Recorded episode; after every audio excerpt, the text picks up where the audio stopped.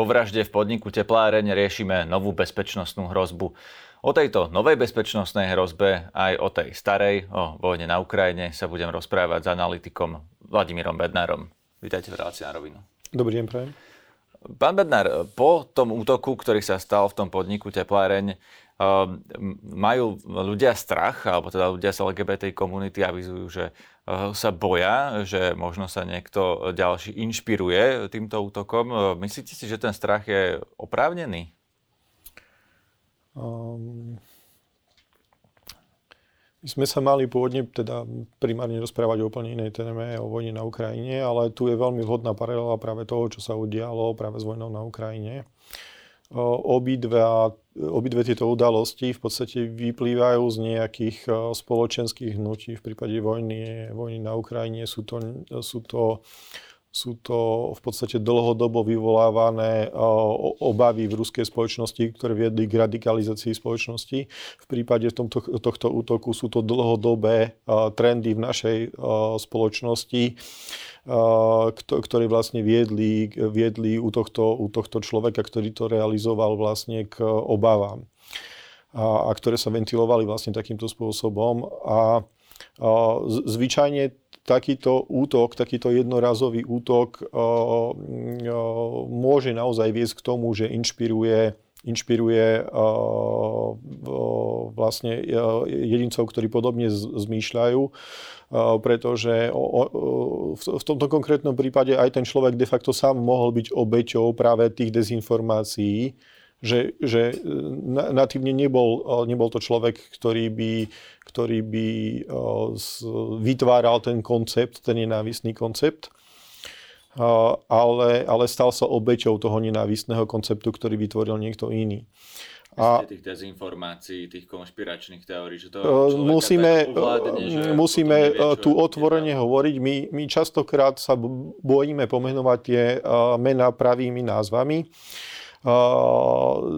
ten, ten koncept, ktorý pre, prezentoval vlastne dotyčný mladý muž, je, je, je, je koncept v podstate, je, je fašistickým konceptom fašizmus ako taký má nejaké svoje charakteristické znaky. Ten najcharakteristickejší znak je kult tradície, že v podstate si zaklada na tom, že, že iba tradičné systémy myslenia sú tie správne a od toho sa odvíjajú všetky ďalšie, ďalšie aspekty, ako napríklad aj práve to, že, že to sublimuje vlastne do tej sexuálnej oblasti, že de facto čokoľvek netradičné aj v sexuálnej oblasti je automaticky nepriateľom. A a to, to, ten, ten, tá forma fašiz, fašizmus má de facto mnoho fóriem a preto je veľmi ťažké ju definovať. A, a, typickým príkladom práve, práve dianie v, na Ukrajine, že, že vojna na Ukrajine je de facto spôsobená rúskou formou fašizmu, rašizmom, ktorý, ktorý má de facto tie isté, tie isté vlastnosti, to znamená, je tam kult tradície, je to odmietnutie modernizmu, je to pocit ohrozenia zvonku, je to strach z odlišnosti uh, a tak ďalej a tak ďalej. A aj, aj v tej, to, toto naozaj, že, že, že úplne symptomaticky sublimuje práve aj, aj do tých oblastí, ktoré, ktoré sme spomenuli, to znamená uh, strach zo sexuálnych menšín. A tu by sa určite nejakí tradicionalisti slovensky bránili, že predsa nie všetci, ktorí e, vlastne hovoria o tom, že by sme mali žiť tradičným spôsobom e, v tradičnej rodine a podobne sú fašisti. E, vy si myslíte opak?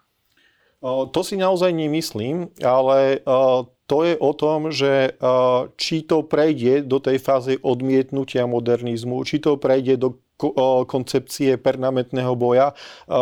Napríklad, že permanentne musím bojovať za tradičnú rodinu, alebo za tradičné Rusko, alebo za, za čistú rasu a tak ďalej a tak ďalej. ale to je asi rozdiel, že či permanentne bojujem za tradičnú rodinu, lebo ano. takí sú aj na Slovensku. Farár Kufa, vlastne každá jedna kázeň, keď sme mali referendum ano, to je typický príklad tzv. klerofašizmu. Zase častokrát sa Slovensku stretávame so spochybným spochybnovaním tohto pojmu. Pritom je to pojem, ktorý vymysleli vlastne katolíckí kňazi v 30. rokoch v samotnom Taliansku.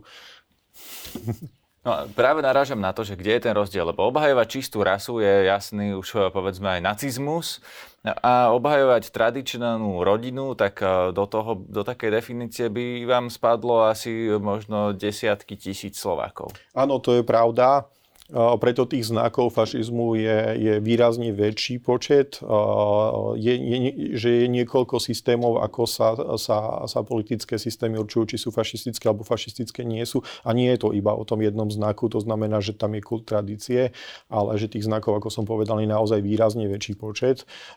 Medzi také znaky napríklad patria aj napríklad z, napríklad veľa ľudí si neuvedomuje, že, že znakom fašizmu je aj apel na frustráciu strednej vrstvy. Hej. Že vy vytvárate cieľenie ten strach. Uh, ďalším takým znakom je, je uh, s, uh, že principiálne odmietnutie modernizmu, hej, že vy, vy, pre vás sú, sú tie tradície tak hodnotné, že akýkoľvek iné zmýšľanie, že čokoľvek vedie k tomu, že, že len zvažujete, že niečo môže byť lepšie, je už samozrejme ohrozením pre vás a, a to, to odmietate. Hej. Preto, preto s, s, typický príkaz pri fašistických, pri fašistických politických systémoch, hej, proste už, už to, to odmietnutie sa ani nedokazuje, hej, že proste to je zásadná myšlienka, hej, že, že proste ani nemáte právo rozmýšľať o niečom inom. Rozumiem, ale takých ľudí je tiež na Slovensku veľmi veľa, ktorí rozprávajú presne tieto veci, že mm-hmm. v podstate e, čokoľvek, čo e, vyzerá ako nejaký pro, pokrok, oni vlastne odmietajú a tvrdia, že to ten zlý, nejaký morálne zhýralý západ, tí zlí liberáli vlastne konajú zlo. Toto vy považujete za príznak fašizmu? Je to jeden z príznakov fašizmu, áno. To je, vyplýva tak, to práve tak je zamorená tým slovenská spoločnosť, veď to hovorí, hovoria koaličné strany, opozičné strany, to hovoria tisíce ľudí Istým na internete. spôsobom o tom napríklad svedčí to, že keď si zoberiete v podstate uh, s, uh, stránku, ktorú spravuje ministerstvo vnútra, ktorá sa venuje pro, uh, hoaxom a propagande, a, a teraz v súvislosti práve s týmito útokmi citovali uh, polovičku slovenských premiérov za posledných 10 rokov ako príklady práve výrokov, ktoré viedli k tomu a ktoré je možné klasifikovať ako fašistické, respektíve ktoré je možné klasifikovať ako druh fašizmu, pretože fašizmus má rozličné, rozličné svoje poddruhy. Lebo o tom hovorí napríklad aj Igor Matovič, ktorý hovorí e, neustále, že e, vlastne zlí liberáli, progresívni fašisti mnohé ďalšie veci. E, a on si to možno ani neuvedomuje, že to je vlastne podľa vás znak fašizmu. O, áno, je to pravda, mnohí ľudia si to ani neuvedomujú.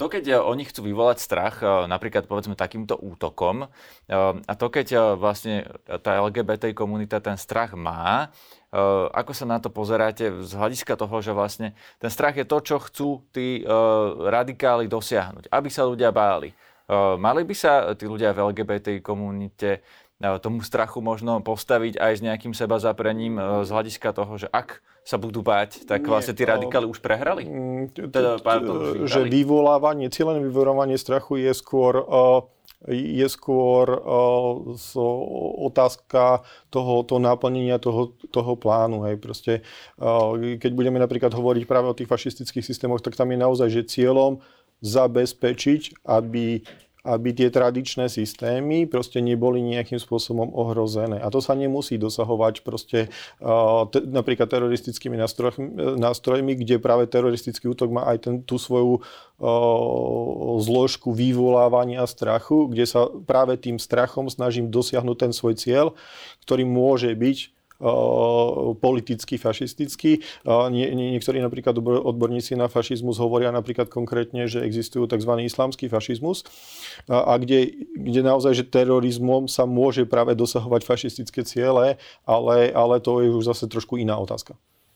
Myslíte, že toto zmení e, našu slovenskú verejnú diskusiu o týchto témach, lebo teraz sme sa tu rozprávali o tom, že tá slovenská diskusia je možno až zamorená týmto typom obsahu.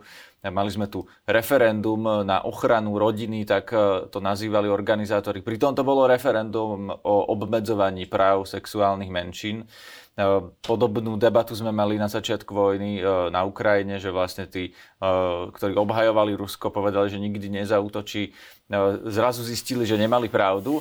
Nie je to naivná predstava, že vlastne jedna udalosť dokáže zmeniť e, ten diskurs? E, práve tá analogia vlastne s e, vojnou na Ukrajine nám ukazuje to, že, že opäť implementácia nejakej, nejakého politického systému, nejakej ideológie v podstate pozostáva z nejakých ideológov, ktorí ju tvoria a ľudia, ktorí iba príjmajú. A mm, práve na tých, v prípade tých podporovateľov ruskej strany na vojne, tak zaznamenali sme, že v prvých dňoch vojny ten, ten, tá reálna podpora Ruska prúdko poklesla a ono sa potom znova objavila. A tam si musíme uvedomiť aj to, že, že tamto má aj, aj racionálne, de facto zišné dôvody, že ten človek nemôže poprieť sám seba, že on proste musí chrániť tú svoju integritu, ktorá je reprezentovaná tým svojim názorom. Ináč... Takže aj konšpirátor, ktorý tvrdil, že Rusko nikdy nezautočí, na druhý deň Rusko zautočilo, tak on uh, vlastne ne, neprizná si, že nemal on, pravdu? On vnútorne ani to nedokáže, pretože musí, že to je, e, chápete, musel by ísť proti integrite svojej osobnosti. A preto takéto, takéto zásadné veci, hej, principiálne veci, nedokáže, nedokáže zmeniť ani takýto racionálny čin. Nedokázal to zmeniť ani začiatok vojny na Ukrajine, nedokázal to zmeniť ani tento útok. Toto dokáže zmeniť iba dlhodobo a aktívne pracovanie celej spoločnosti. Toto už ale nie je otázka úplne celkom na mňa, to je otázka proste na, na odborníkov na dezinformácie, pedagógov, psychológov a tak ďalej a tak ďalej. Tak eh, premostíme na eh, vojnu na Ukrajine, eh, čo je vlastne tá vaša špecializácia. Ako vy vnímate momentálne ten vývoj bojov? vojna na Ukrajine má nejaké fázy vo všeobecnosti sa ako keby delí na nejaké tri hlavné fázy. V podstate po stiahnutie ruských síl zo severu, potom ruská ofenzíva na Donbase a následne ukrajinská protiofenzíva. Ešte aj tieto fázy sa ďalej dajú deliť. Rozumiem, ma zaujíma ma momentálne tá najaktuálnejšia. Áno, to je veľmi, veľmi, veľmi, veľmi dôležité pochopiť to, že že aby ukrajinská strana dokázala de facto vytvoriť protiofenzívu, tak musela preto vytvoriť podmienky a tie sa vytvárali takým spôsobom, že, že ukrajinská strana spotrebovávala ruské sily a, a až do takého momentu, kedy lokálne vznikli príhodné podmienky pre útok, keď, kde lokálne tá sila ruskej strany bola výrazne slabšia ako ukrajinskej a následne potom ten, ten útok nejakým spôsobom rozvíjala.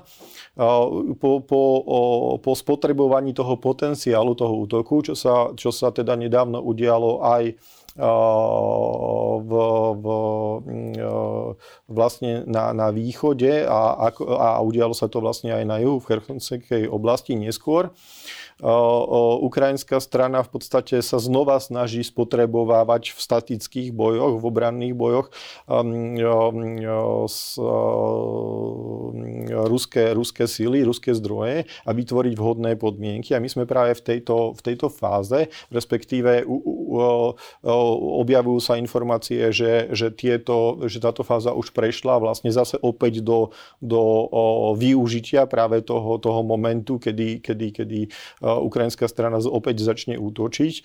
Nevieme ale, aké tieto informácie sú pravdivé, pretože videli sme to napríklad aj pri, pri útoku vlastne na severe Cherosonskej oblasti, kde, kde sme v podstate, že počas tých útokov mali len veľmi ma, kuse informácie a v podstate sme ani nevedeli, že kde je tá línia. Pokiaľ... Áno, Ukrajina to vlastne nekomunikovala, až keď naozaj niečo sa im podarilo, až vtedy Áno. odkomunikovali, že čo alebo ako, kde sú a to sme vlastne skôr videli možno aj od nezávislých analytikov. Ehm, Keď sa pozeráte na ten vývoj e, bojov a teraz e, ste povedali, že malo to nejaké fázy, e, zmení na tých fázach niečo tá mobilizácia? Pretože ak tam Rusi pošlú ďalších 300 tisíc mužov, tak bude to mať nejaký efekt? Ja viem, že možno vaša odpoveď bude taká ako iných analytikov, že museli by tí muži byť vycvičení, museli by byť splnené ďalšie podmienky. Ale ak nebudú, ak sú to jednoducho takí branci, akí sú, vieme už, akí sú, že majú málo výcviku, tak len ten čistý počet, tých 300 tisíc mužov so zbraňou v ruke, možno aj na staršej technike, dokážu oni niečo zmeniť? Mm, mohli by sme aplikovať, že, že, že naozaj, že, že historické analogie, napríklad mohli by sme spomenúť Korejskú vojnu, kedy, kedy masa Číňanov dokázala vlastne zo severu zatlačiť vojska OSN proste na súčasnú demarkačnú líniu medzi Severnou a Južnou Koreou a že proste e, krajiny OSN už boli také, tak unavené, že proste obidve strany v podstate ten konflikt zamrzol a to viedlo vlastne k mierovým rokovaniam. A e, že, že to, toto sú naozaj, že, že každý takýto prípad je veľmi špecifický a boli by to čisté špekulácie. V tejto chvíli sa ale nezdá, že by ruská strana uh, buď tým množstvom uh, alebo inými aspektami dokázala zmeniť súčasný priebeh toho konfliktu, respektíve dokáže len uh, spomaľovať postup ukrajinskej strany. Uvidíme, aká bude samozrejme realita, pretože do toho vstupuje množstvo aspektov. Iný analytik mi povedal, že tí vojaci síce teraz sú neskúsení, ale keď ich tam Rusi nalejú 100 tisíce a oni e, nejakým spôsobom prežijú tie najbližšie mesiace, tak už na jar to budú skúsení vojaci, e, ktorí budú môcť e, zlomiť tú vojnu. Uh, ide o to, že ako sa na to pozeráme, pretože musíme si zároveň uvedomiť, že keď si spomenieme vlastne na ten slávny útok ruských výsadkových síl na letisko nedaleko Kieva, tak tam útočili príslušníci elitných ruských výsadkových síl, ktorí sú cvičení roky. Aj tak boli pori- presne ano. tak. A zároveň, keď si pozrieme uh, spätne uh, video záznamy napríklad CNN, ktoré teda priamo zaznamenávalo vlastne uh, hneď od začiatku uh, ruských vojakov, ktorí sa vysadili na tom letisku a porovnáme to so silami, ktoré teraz v tejto chvíli Rusko posiela na Ukrajinu, tak vidíme, že oni sú že diametrálne odlišne vyzbrojení, vystrojení, že tá kvalita v skutočnosti výrazne poklesne, aj keby tí Rusi boli dokonale vycvičení. Rozumiem, ale pýtam sa na tú kvantitu, pretože predsa len Hostomel to je E, operácia pomerne obmedzeného e, počtu vojakov, ale keď Rusi zoberú 100 tisíce mužov a pošlú ich so zbraňou na Aj tá front. kvantita je, je otázka zase ďalších aspektov, ako napríklad logistiky. Rusko síce dokázalo v priebehu troch týždňov o, zmobilizovať 300 tisíc ľudí, ak si dobre pamätám, tak približne očakávalo sa, že v pondelok v tomto týždni ich bude 300 tisíc, nejakých 270 tisíc ich bolo koncom minulého týždňa a, a, a jednoducho to Rusko nedokáže proste strojnásobiť počet síl na Ukrajine. Ten počet síl na Ukrajine sa počas toho mesiaca e, prakticky nezmenil, pretože že jednoducho, ak máte problémy zásobovať 150 tisíc vojakov, keď ich tam bude 300 tisíc alebo 450 tisíc, no tak sa ten problém nezmení. Hej. Proste stále... stále problém zásobovať. Áno, presne tak. Uh, Dobre, čo s, napríklad s ich technikou? Lebo už ste spomenuli, že sú zle vyzbrojení. E, vidíme správy, že dostávajú staré tanky, že vyťahujú zo skladov starú techniku. Ale vlastne aj na starých tankoch sa dá zabiť nepriateľa. Aj so starou hufnicou viete ostreľovať e, ukrajinské vojska.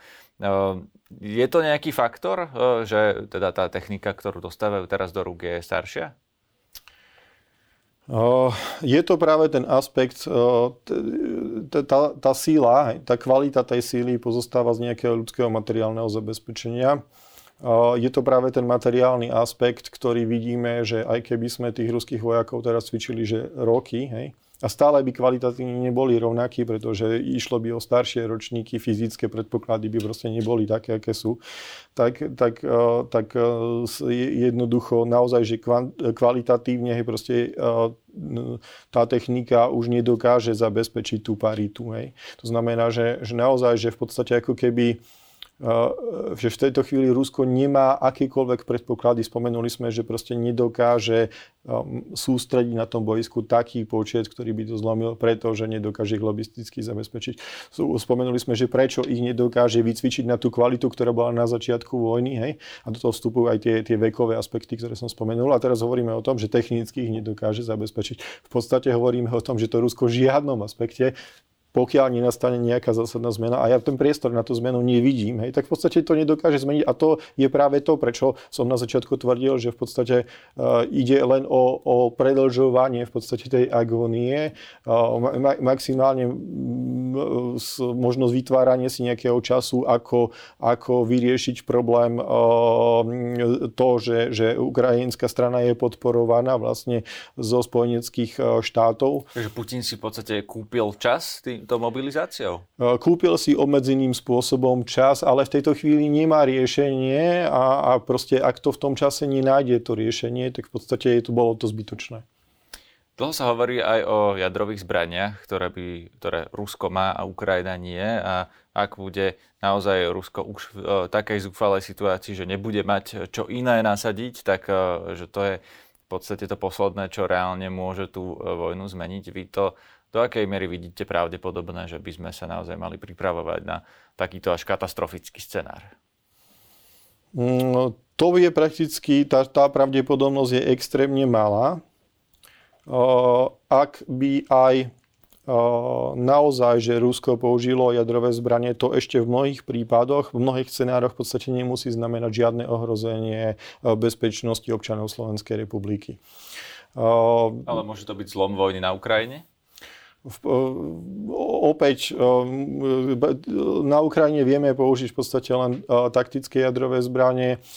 Ja som to už napríklad porovnával, že ak si spomenieme vlastne na obranu Azovstalu, kde napríklad ruské bombardéry Tu-22 používali najťažšie konvenčné dostupné bomby a, a tá, tá bomba váži zhruba 3 tóny a, a že ten bombardér ich nesie niekoľko, tak ten jeden nálet jedným bombardérom je ekvivalent v podstate najnižších kilotonáží ruských taktických jadrových zbraní, alebo napríklad termobarické raketomety TOS alebo Buratino, ktoré teda vidíme častokrát vo videách, ako ruská strana ich používa, tak ich ich energetický potenciál je porovnateľný v podstate s najslabšími taktickými jadrovými zbraniami a to Ukrajincov nezlomilo.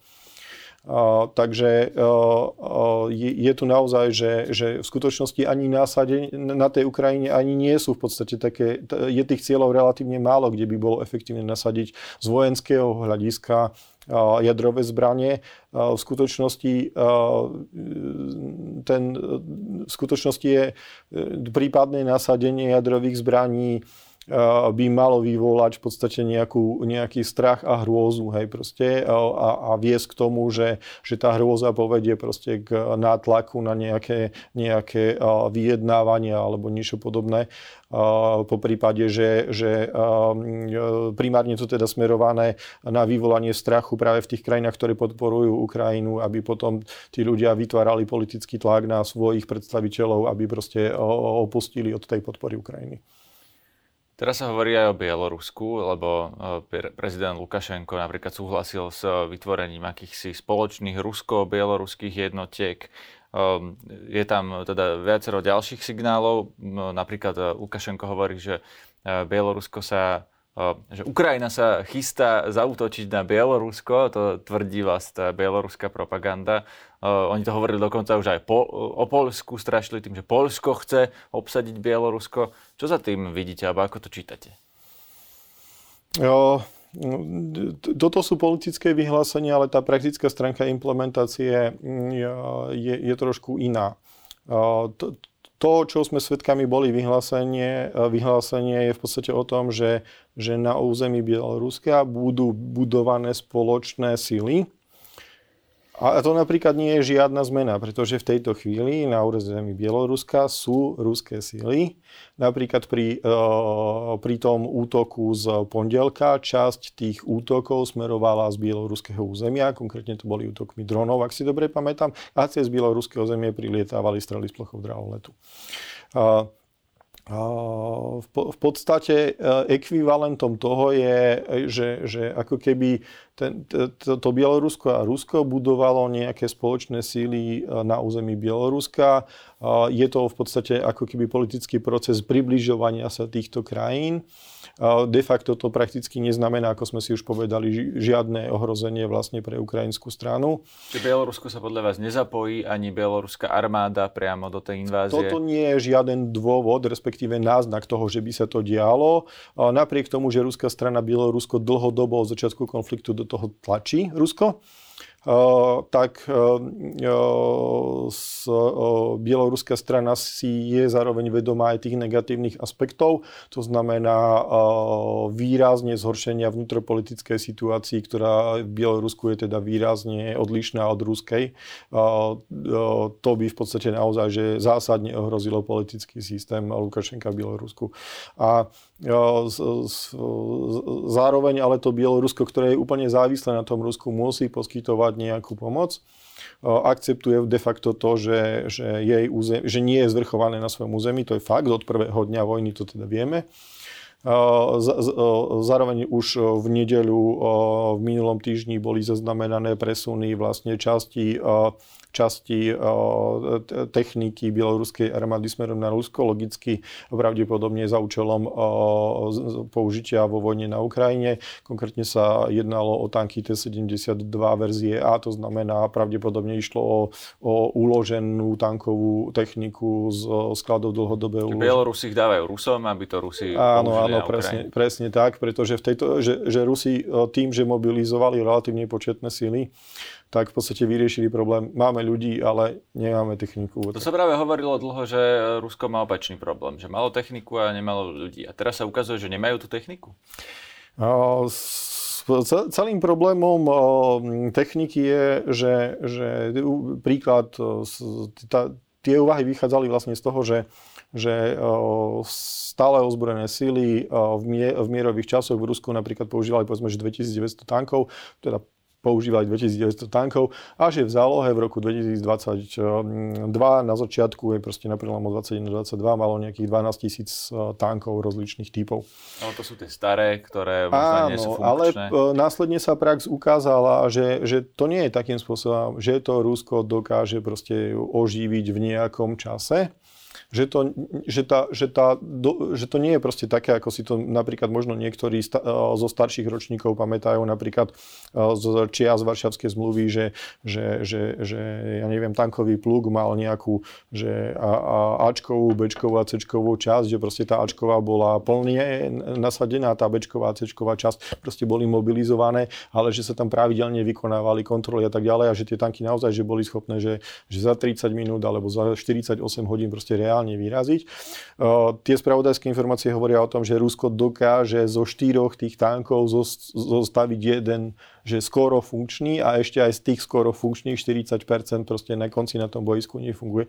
Takže v podstate výsledok je taký, že na jeden fungujúci tank na tej Ukrajine potrebuje 6 tých záložných Ináč povedané, že z tých 12 tisíc dokáže postaviť iba 2000 tankov, pritom tie straty na Ukrajine podľa ukrajinskej strany boli oveľa väčšie a v podstate my v tejto chvíli vieme z nezávislých zdrojov overiť, že, že to, tá, tie ukrajinské deklarované uh, úspechy, v podstate ruské straty sú minimálne na dve tretiny proste isté. Hej. To znamená, že v podstate uh, Rusko že, že extrémne rýchle spotrebováva tú svoju techniku a, a že ten počet 12 tisíc v podstate nič neznamená. Ďakujem vám za rozhovor. Pekný deň.